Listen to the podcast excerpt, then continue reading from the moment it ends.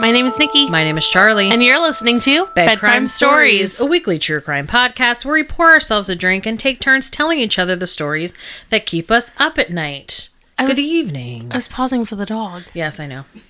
My dog is crying in the other room and it's loud and whiny. I was like, Joey oh. started laughing at me, and I'm like, what? There might be some. Oh, now she's laying down with anger. I was about to say, Yes, she's like harumph. So that was an angry yeah, that wasn't angry. flop down. she She's glaring in this general direction. shocker. I mean, she could just come in here and hang out. Yeah, my dog is pretty famous for the side eye. She's a, she's an angry angry little dog. We'll post a picture on Mm-hmm. the Instagram. For side eye. of my angry dog. Poor dog. All right. So we're going to kick things off this evening the way that we always do, and that is by kicking it over to Nikki for our true crime headlines. All right. So this week, so the very first one, and I've been following the story very closely. I don't know if y'all have been following it, but there is some k- random killings that are happening in Atlanta right now. Mm. So, Oxygen.com, and this was posted August 3rd, 2021, and it says there's a monster on the loose. While police deny serial killer rumors, two Atlanta slayings remain unsolved. Which I had only heard about one, but there was two. And they're similar. In They're not similar, though. Okay, okay. So, while law, uh, law enforcement officials in Atlanta have denied rumors of an active serial killer being on the loose in the city following the slaying of two women, the investigations into those two cases are still ongoing. So, Katherine Janness, uh, 40, and her dog Bowie were found murdered. Bumby Booze. Yeah. And I, I think it's called P- Piedmont Park. Piedmont. Piedmont. Piedmont Park. Um, they were both stabbed to death.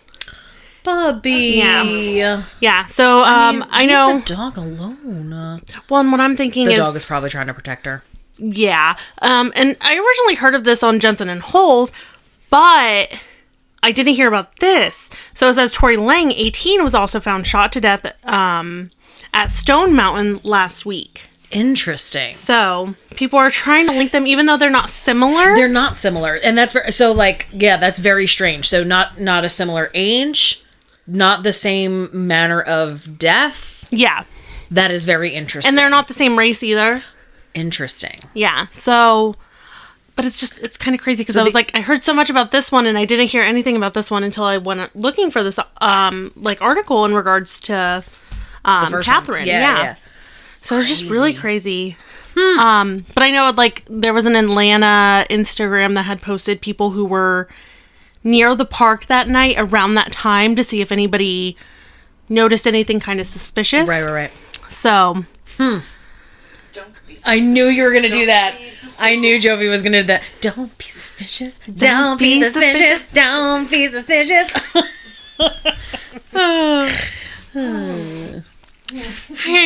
so this other one because the reason that we started looking at TikTok was because we were trying to do research for TikTok and I have failed at doing TikTok right. And now we're just all obsessed with TikTok. and now we're obsessed with TikTok. Correct. So I had saw a TikTok on the murder, I guess it's what is it?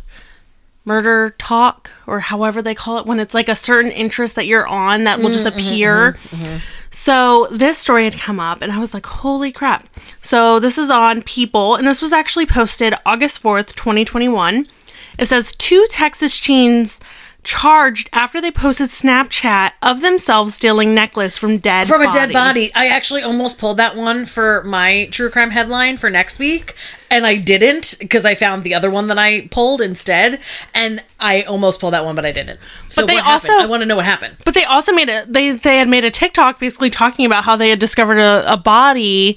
So they did it to that song that I think it starts with like "Oh Lord," but it's like a guy talking, and then it's like this really weird noise like song that's playing in the background. But so it says two teenagers in Texas have been arrested after they posted a video on Snapchat of themselves stealing a necklace from a dead body they discovered.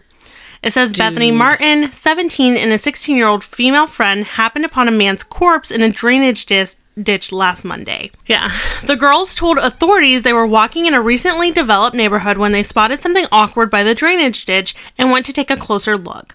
According to authorities, when they found the body, they called a male friend who joined them at the scene before they called the cops. Which I don't know why you want to just call the cops first, but you know. Well, you're teenagers. Yeah. The man was later identified as 25 year old Marcus Adams, mm. and his death has since been ruled a suicide. Ugh. His family set up a GoFundMe to assist them with funeral costs, but police say that day after his uh, the day after his body was found, the sheriff's office was made aware of a video circulating online showing a 17 year old female removing jewelry from his neck. So he said, Wow. if it weren't for uh, weren't on video, I wouldn't have believed that it happened. So, yeah, they were Wow. they were arrested and charged. Uh, well, Mar- Martin, the girl, um, the 17 year old, was charged as an adult with felony theft from a human corpse or grave. She has since been released on a $2,000 bail. The 16 year old faces the same charges. Though she is considered a juvenile, she has not been named. Wow. Yeah. Wow. Yeah. Don't don't take Don't, things. don't do that. Don't do that. I don't know why you would even want that. Right? Like, I wouldn't want that. I wouldn't want that either. I wouldn't want to touch A that. nice haunted piece of jewelry. I mean, I, the only You thing I, my haunted necklace? I the only thing I could think is that they were gonna pawn it, but I'm like, still no, Still no, no. no, no, no, Still no. no. But Wow. anyways, those are my true crime headlines for the week. Wow. Yeah. All right. Well, I'm gonna send it over to. Sorry, I was just still. no, you're fine. I was still reacting to that story. I was just, I was, I was reacting to Jovi's face oh, because I could see her out of the corner of my eye, and it was like, I make faces at her all the time. Mm-hmm. no, I appreciate it. I'm a face maker. Sometimes I have to. That's the one thing I do like about the mask is that nobody can see my. I do this this smile a lot when I'm awkward. I'm like, I know nobody could see it, but it's like, I wish that we were. I wish that part of it was wearing eye patches because all I do is roll my eyes all the time. I'm a awful eye roller. It's bad. She is, it's true. I'm I'm such a bad eye. Like I can't even pretend that I'm not doing it. See, when I'm annoyed at someone, and especially like customers or things like that, I just stare at them like, mm-hmm, Like, mm-hmm, okay. all right. So I'm gonna kick it over to Charlie for this week's bed or yeah bedtime That's story. name our podcast. yeah, I don't know why. this week's thing that we do every week. I was like, I was thinking true crime headline, but I was like, no, No, I just did that bed crime. Story. Oh, bed, Bed crime, crime story. story. Yeah. Okay. Sorry. So, it's Sorry. This is only, what, the 40 something episode? I know. I know. Yeah. It's all right. That's okay. We'll we'll figure Well, it out someday. so in my defense, I read all day, so my brain gets fried. exactly. No, this is true. So, I get Kicking it. it off to Charlie for this week's bed crime story. There you go. There we go. There it is. There it is. Hello. Um, so I decided to do this bed crime story because this person has recently died. Ooh. And because this person has recently died, I decided that it was time to tell the story of Rodney Alcala, the dating game killer. Know. The dating game killer. I don't know why, but like I knew that you were doing this, but it just like It's still exciting. yeah. Yes, yes, yes, yes. So my resources for tonight's story are first, of course, Wikipedia.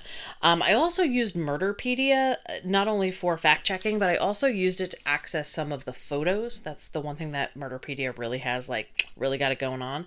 And then I also used an LA Weekly article uh, titled Rodney Alcala, The Fine Art of Killing uh, by Christine Pelisek. So those are my resources for tonight's story.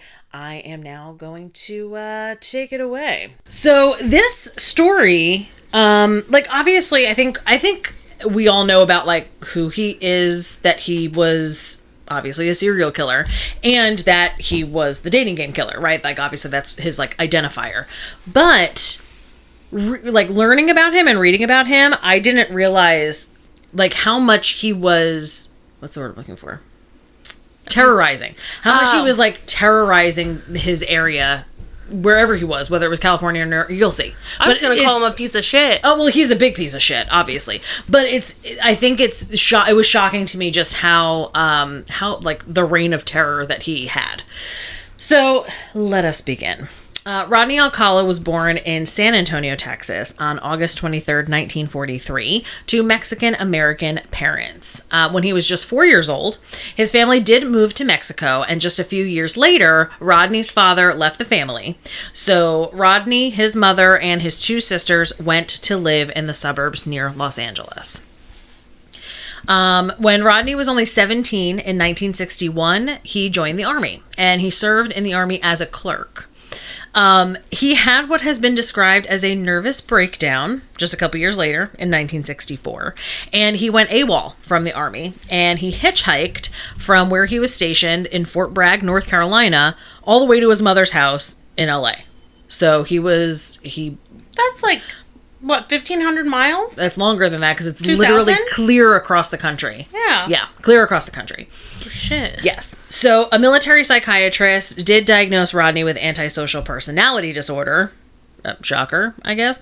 Um, and he was discharged from the military for medical reasons because of his diagnosis.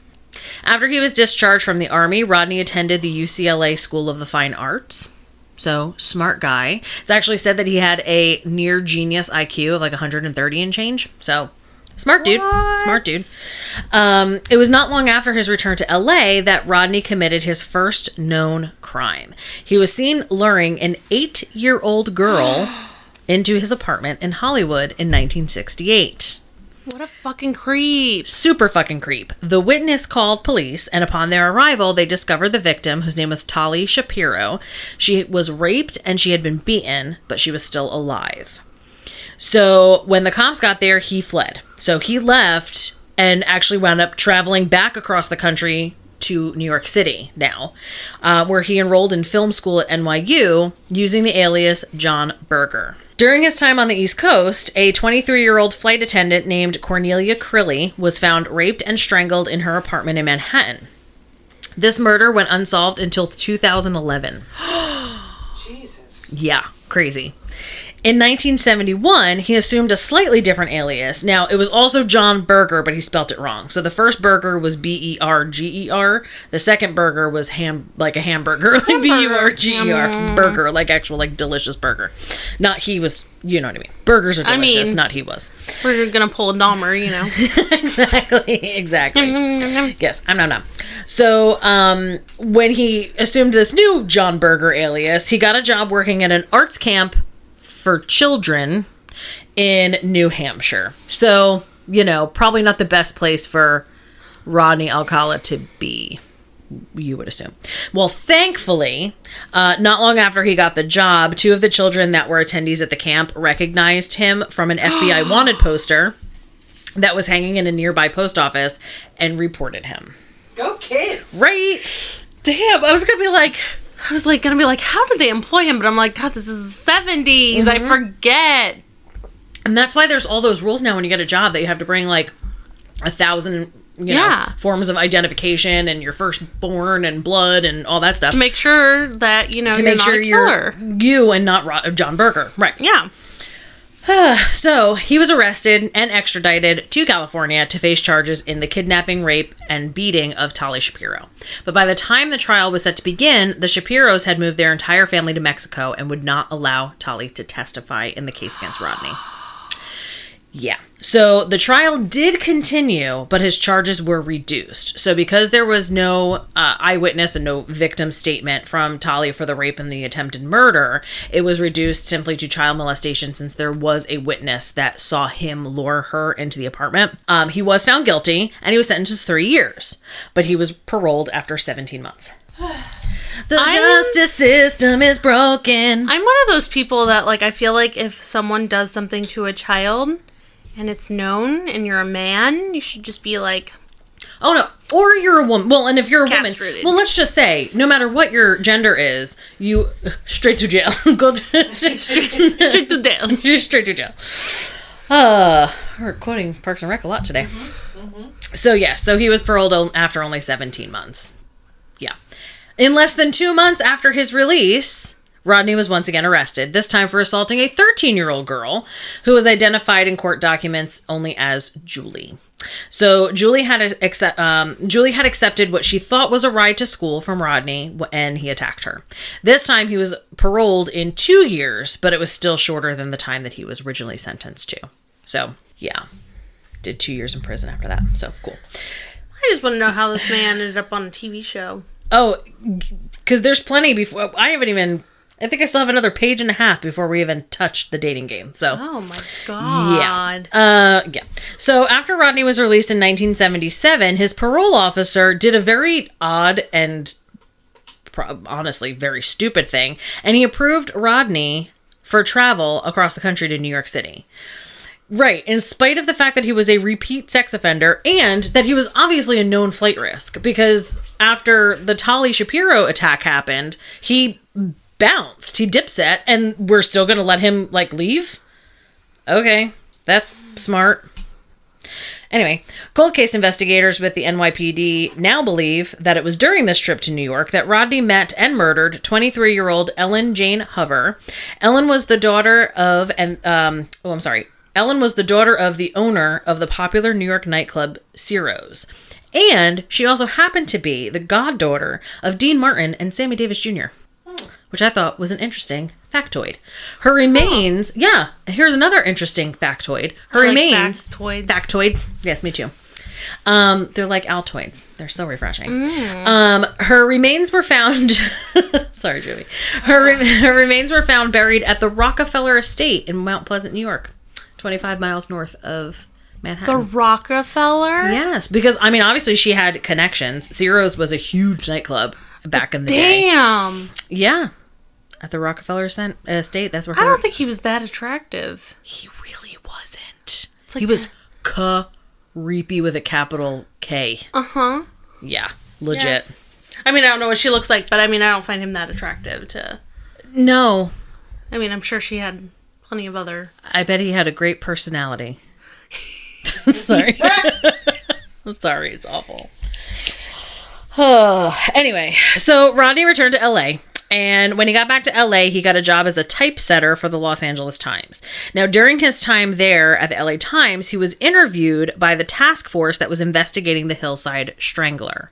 Because during his like debauchery. Hillside Strangler was active, as was Ted Bundy. So he was like, and actually, so was um, Son of Sam over in New York. So he was like right at the height of all of like serial killer fever in the late 70s. So because he was a known sex offender, they questioned him for the Hillside Strangler cases. He was cleared, uh, but he was arrested because he was uh, for marijuana possession. So he was arrested and he served a short prison sentence for that because they, I guess, discovered that during his questioning. This is when the activity he is best known for, photographing young men and women, often in sexually explicit poses, for his quote portfolio began. So Rodney is one of those creepers who would convince people that he was a fashion photographer and would ask people if they wanted their picture taken. He would bring them back to his house and take photographs of them in sexually explicit poses and in all different states of undress and yes Block him in real life. right exactly exactly Block him. No. block him No. um hun- hundreds of men women teenage boys and girls pose for rodney a coworker of his at the la times later recalled that rodney would show off the photos at work Quote, I thought it was weird, but I was young and I didn't know anything, she said. When I was asked why he took the photos, he said their moms asked him to. And he said, I she also said, I remembered the girls were naked. yeah.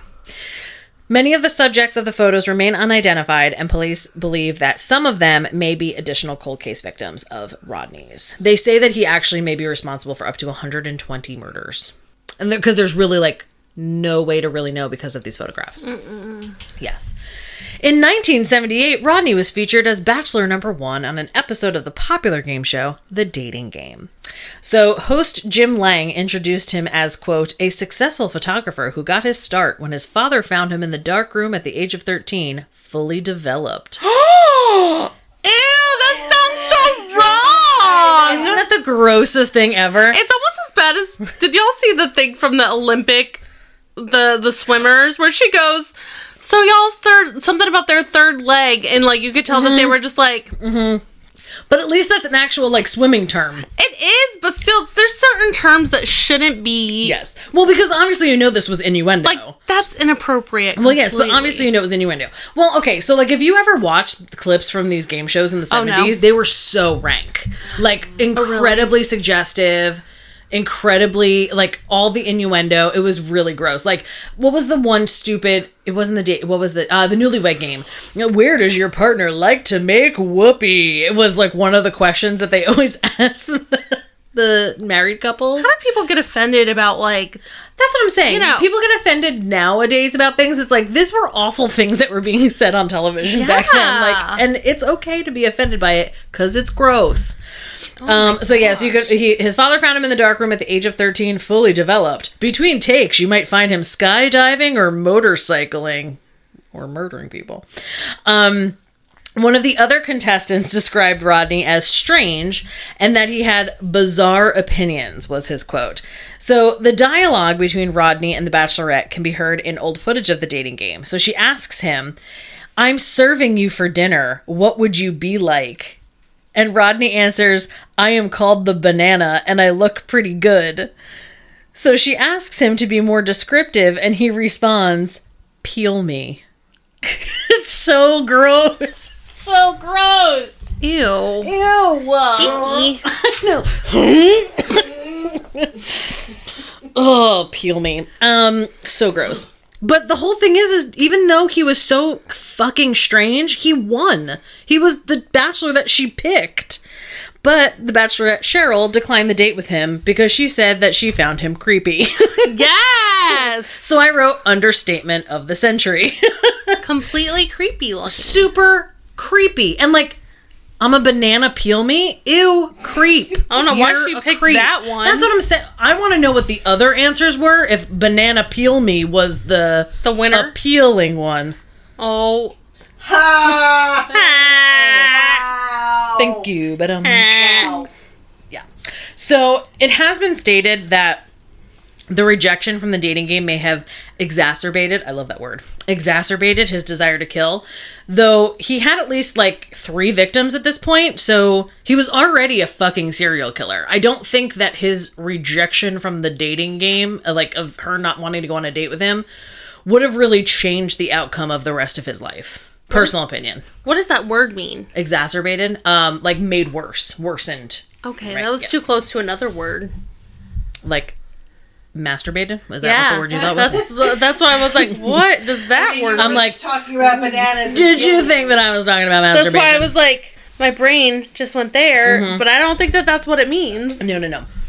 But he was already a serial offender. I don't think that Cheryl the Bachelorette saying, I don't want to go on a date with this guy is what caused him to continue to murder people. Like, I think he was well on his way to being a serial killer. So, on June 20th, 1979, Robin Samsoe of Huntington Beach, California disappeared. So, she's 12 years old. She was walking with her friend Bridget after a visit to the beach. So, Bridget tells police that the two swimsuit clad girls were approached that day by a photographer who asked if he could take their pictures. Now, the man wound up being scared off by a suspicious neighbor. But Bridget lent Robin her bicycle because Robin had to leave to go to ballet class. So, in order to get to ballet class on time, she took Bridget's bike, but she was never seen again. See, this is why I have a hard time wanting children. Like shit like oh, this. Oh God. Well, yeah.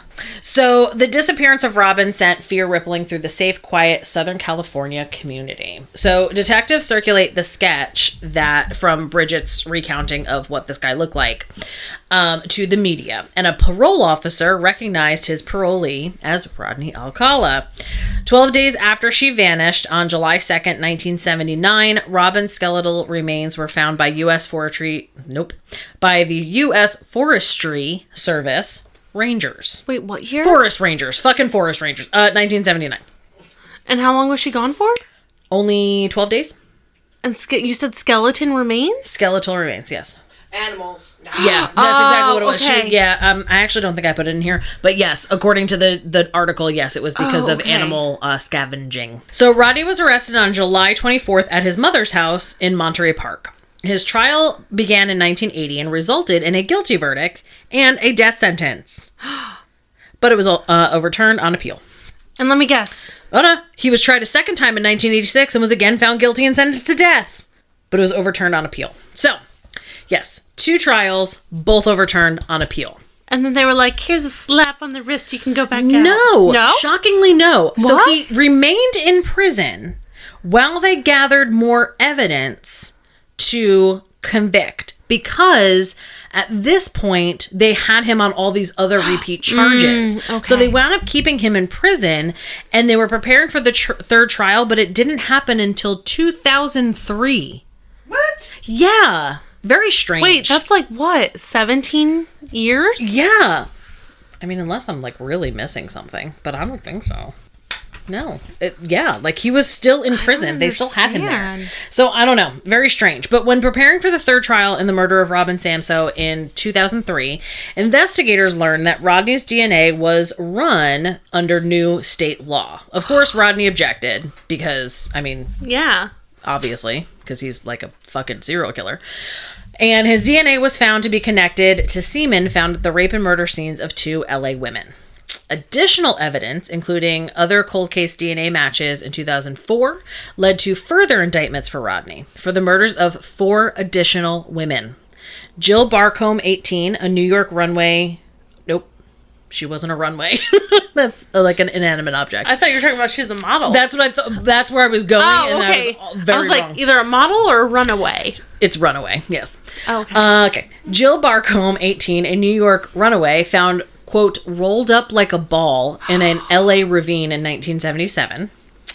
Um, she was originally thought to have been a victim of the Hillside Strangler.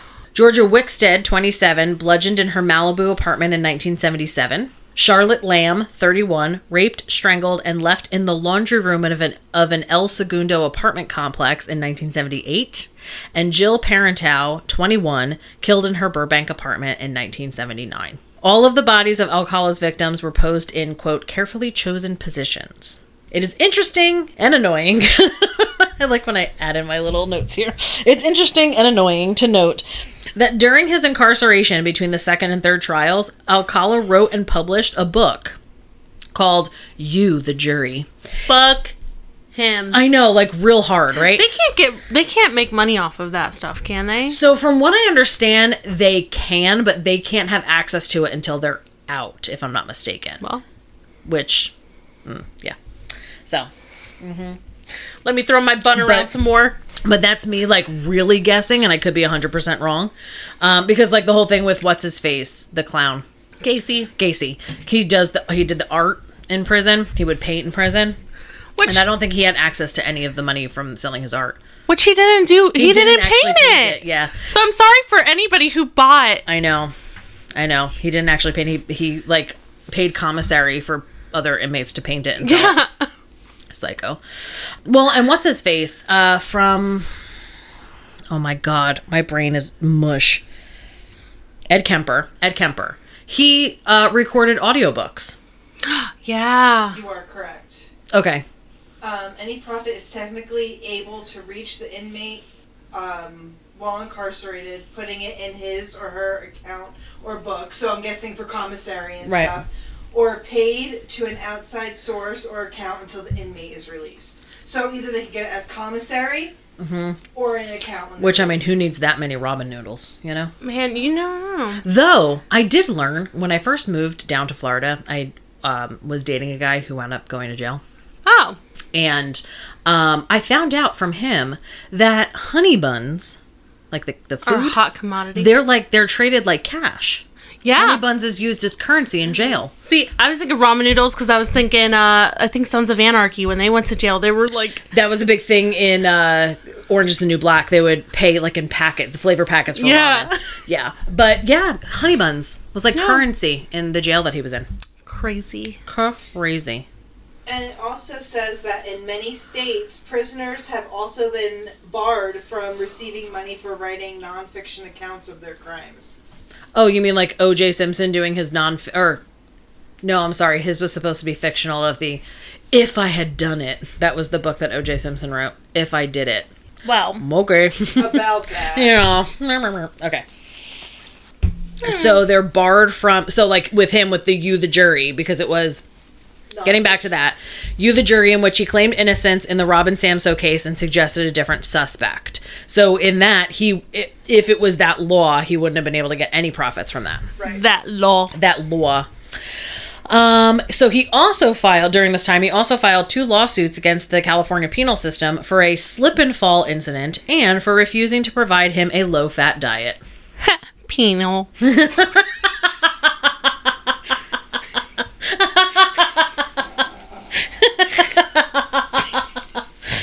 That's where my brain went. I'm sorry. I'm like fucking five. I'm like masturbate. And penal, Penal? that song. That's that word sounded like masturbate. That word's out. Sorry. Oh, goodness. I'm goodness. fucking. I'm leaving all that in, by the way, because it's funny. Whew. All right. In 2003, prosecutors entered a motion to join the Samsoe charges with those of the four newly discovered victims. Ronnie's attorneys obviously tried to fight this, which, I mean, any good attorney would have tried to fight this. I get it. But one of them stated, quote, if you're a juror and you hear one murder case, you may be able to have reasonable doubt. But it's very hard to say you have reasonable doubt on all five, especially when four of the five aren't alleged by eyewitnesses, but are proven by DNA matches. So basically, what you're saying is, so he's guilty of the other four, but this one, no. This one, no. like, mm, no. Let's just go ahead and let him rot. Um, okay, so in 2006, the California Supreme Court sided with the prosecution, and in February 2010, Rodney Alcala stood trial on the five joint charges. 2010. I was about to say. I was like, damn, that is a long. Yes, she was killed in time. 1979, and finally the Rob- Robin Samsoe case went to trial. Thirty-one fucking years. Yes. That insanity. That's insanity. Craziness, crazy. So Rodney pulled the number one narcissist serial killer move of idiot and acted as his own attorney for the trial. Just like my favorite. I love when they do this because they're so stupid. Didn't he watch Bundy? Get, mm, uh, Did you not yeah, see this how is that after went? Bundy. You know, they they still do that to this day. Oh, yeah. like That the guy- that guy in with the weird Tampa? Hair. Yeah, that guy in Tampa. Did you see that case? Guy in Tampa, he killed his wife and son. killed his wife and daughter in front of the son. Right, that was it. and tried to kill the son. And Tried to kill the son, didn't succeed. The son actually testified against the dad in court, which was uh, phenomenal. That kid is a. F- I don't even understand. And now the kid had gotten adopted by one of the officers on the scene. I did Yeah. see the kid that got adopted by the Yeah. police But officer. the guy who killed his wife and daughter and attempted to kill his son acted as his own attorney. And like lunacy ensued. Like the stuff that he was saying in court was just, of course, obviously. See. I didn't hear the negative part of the story. I heard the positive part of the well, story. hey, you know what? That's good.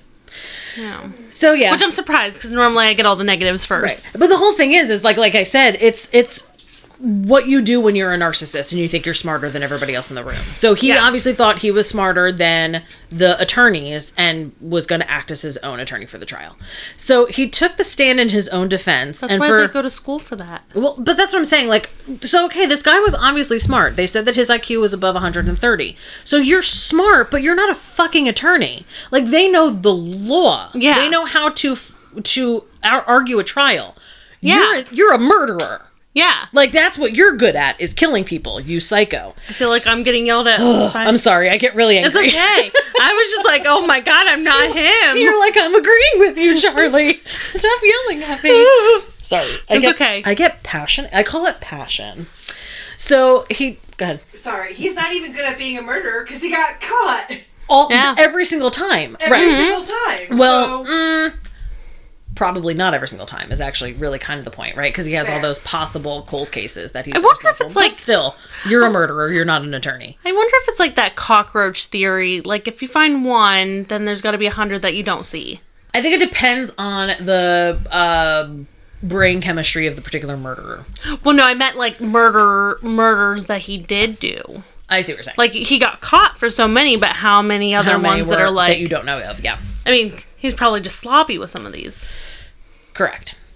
So he took the stand in his own defense and for five hours played the roles of both interrogator and witness. So he would ask himself questions, addressing himself as Mr. Alcala in a deeper than normal voice, and then he would answer himself in his normal voice. Would he jump back and forth over no, the he would counter? just sit there, but he would say it in two voices. So I'd be like, "Hello, Nikki. How are you today, Nikki? Yeah, but you have to change your voice. So it's like, oh, hold on. Excuse me, Mr. Alcala, were you there? No, I actually wasn't there. Oh, okay. Well, I was just asking if you were there. No, I wasn't there. I wasn't there. You're an idiot. Uh, yeah. So he gave an alibi for the Robin Samsoe murder, claiming that he was at Knott's Berry Farm applying for a job as a photographer when she went missing. But of course, this was proven false. Um, he did not offer any explanation or alibi for the four other murders, stating simply that he did not remember killing them. Um, as part of the hmm, as part of his closing argument, he played the Arlo Guthrie song Alice's Restaurant, in which the protagonist in the song tells a psychiatrist that he wants to kill. Read between the lines, Like, sir. You're so okay. Yeah, I just okay. After less than two days deliberation, I can't believe it took them two days. But after less than two days deliberation, the jury convicted him on all five counts of first degree murder. A surprise witness during the penalty phase of the trial was Tali Shapiro, Alcala's first known victim. I love that. Uh, Richard Rappaport, a psychiatrist paid by Alcala and the only defense witness, testified that borderline personality dis- persona- testified that borderline personality disorder could explain his claims that he had no memory of committing the murders, but obviously is not an excuse for the murders. Um, the prosecutor argued that Alcala was a quote sexual predator, you think, who quote knew what he was doing and didn't care. So yeah, in March 2010, Alcala was sentenced to death for a third time. In March 2010, police in New York and in California released 120 of Alcala's photographs and sought the public's help in identifying them, in the hope of de- uh, determining if any of the women and children he photographed were additional victims. Approximately 900 additional photos could not be made public because they were too sexually explicit. Yeah. In the first few weeks, police reported that approximately 21 women had come forward to identify themselves, and at least six families said they believed they recognized loved ones who had disappeared years ago but were never found. Oh, I just got goosey bumps. None of the photos were proved to be connected to a missing persons case or unsolved murder until 2013, when a family member recognized the photo of Christine Thornton, 28, whose body was found in Wyoming in 1982. um, so now I'm going to go through all of the different states that have been able to prove or at least tie Alcala to cold cases in their jurisdiction. So, first we have New York State. In January 2011, a Manhattan grand jury indicted him for the murders of Cornelia Crilley, a, T, a TWA flight agent, and Ellen Hover, the Ciro's heiress, in 1971 and 1977, respectively. In June 2012, he was extradited to New York, where he initially entered a not guilty plea on both counts. In December 2012, he changed both pleas to guilty, citing a desire to return to California to pursue appeals of his death penalty conviction.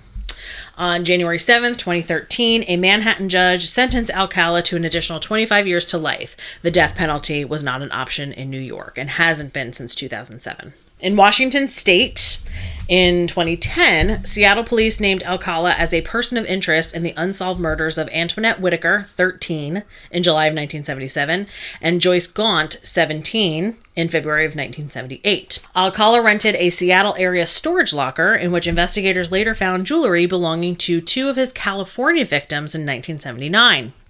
Another cold case was reported um, targeted. Nope. Other cold cases were reportedly targeted for reinvestigation in California, New York, New Hampshire, and Arizona.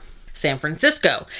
In March 2011, investigators in Marin County, California, north of San Francisco, announced that they were, quote, confident that Alcala was responsible for the 1977 murder of 19 year old Pamela Jean Lambson, who disappeared after making a trip to Fisherman's Wharf to meet a man who had offered to photograph photographer her. that's not how it, that's supposed to go.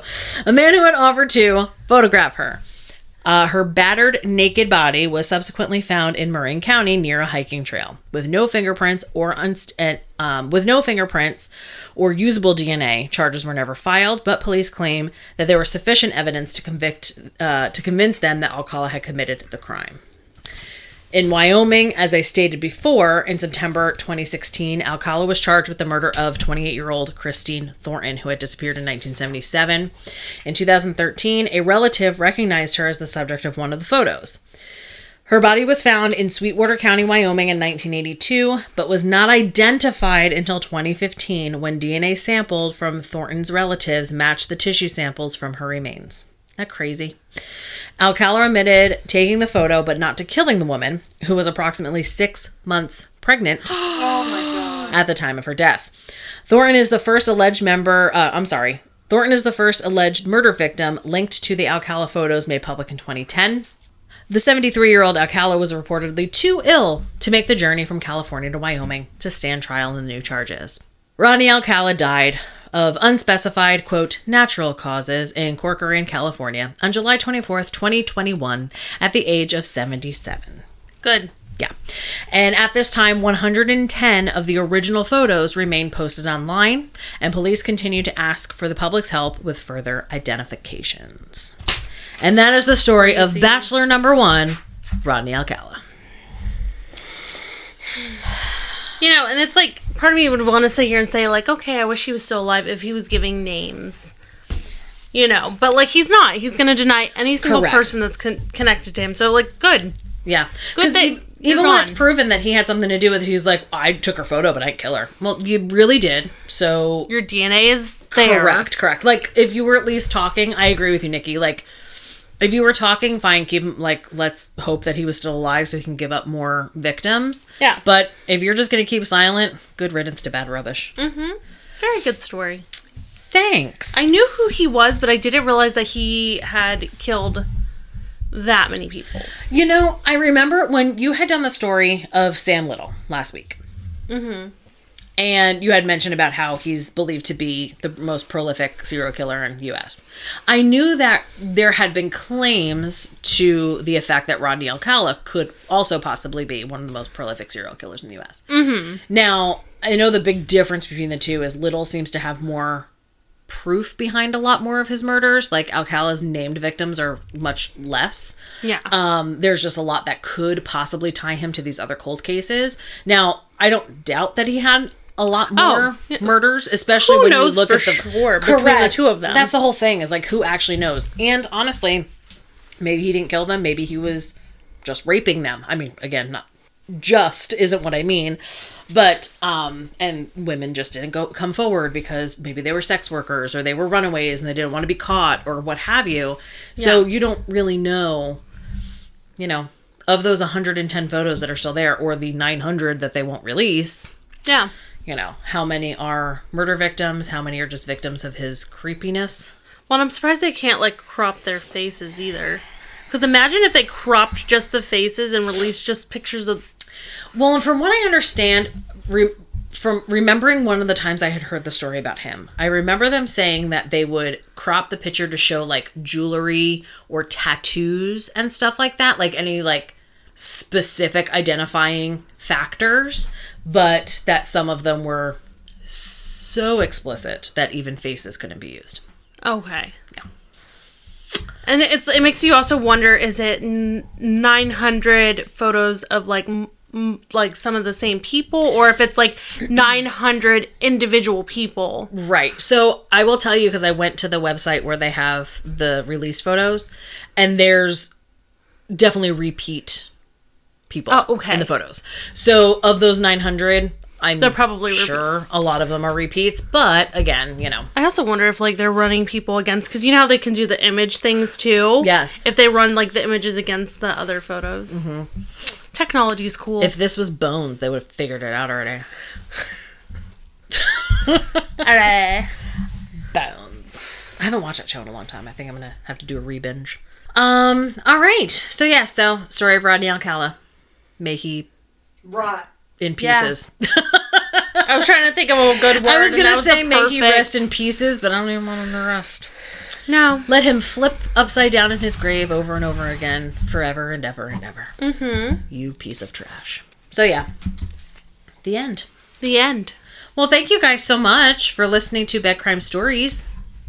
We Thank love you. We love you all so much. So make sure that you rate, subscribe, like uh, review, share, Tell a friend. tell a friend, uh, be kind. Um, all those good things. You can find us on social media at Bed Crime Stories on Instagram and Twitter, and I mean, eventually TikTok when we feel like it. Yeah. Um, and you can also email us bedcrimestoriespod at gmail.com. We're getting lots of suggestions. We're getting lots of emails. We even got really cute so fluffy doggies in our inbox, which is exciting. So bedcrimestoriespod at gmail.com. Um, I think that's pretty much it, right? Okay. So on behalf of Jovi, Nikki, and myself, you guys have a lovely evening. Uh, thank you so much for listening. We love you all. Please be kind to one another, and we'll see you next week. But until then, Sweet dreams. Our theme song is the song Industrial Music Box by Kevin MacLeod at incompetech.com, licensed under Creative Commons by Attribution 3.0. creativecommons.org backslash licenses backslash by backslash oh. 3.0.